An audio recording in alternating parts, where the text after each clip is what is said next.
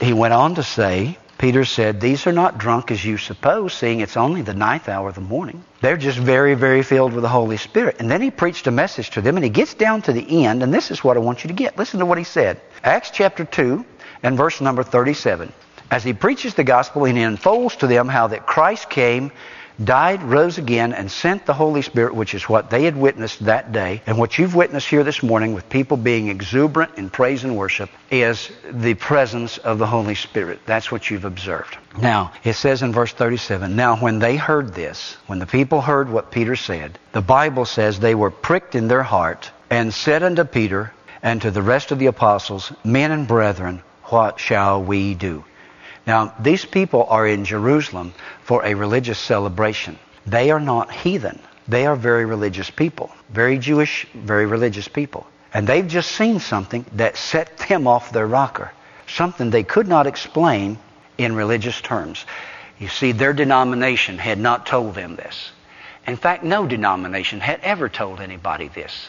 This was the visitation of the Holy Spirit, as prophesied by Jesus. And it came to pass exactly as he said it was. And they wanted somebody to explain to them. Peter explained it to them, and he said to them in no uncertain terms, this is what it is, and this is how you get it. Then Peter said unto them, repent. Now, that's a word that's been taken out of a lot of our churches today, because we all know that Christians no longer need to repent, right? Right?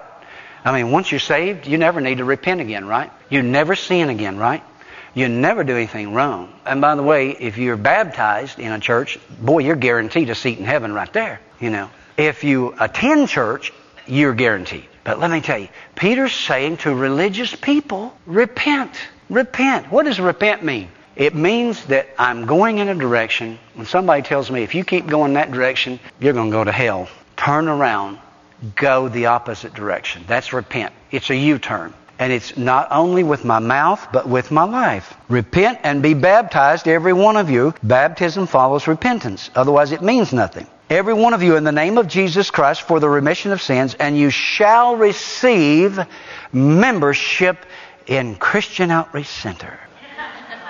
The First Baptist Church, the First United Methodist Church, the Episcopal, the Lutheran, the Catholic, yada, yada, yada, on down. Is that what it says in your Bible? Mm-mm. What do you get if you repent of your sins and put your faith in the Lord Jesus Christ? What do you get? You get forgiveness. What else? The Spirit of God. That's what the Bible says. Go home and read it. It'll do you good. Acts chapter two, verse thirty-eight. And you shall receive the gift, cannot be earned, the gift of the Holy Spirit.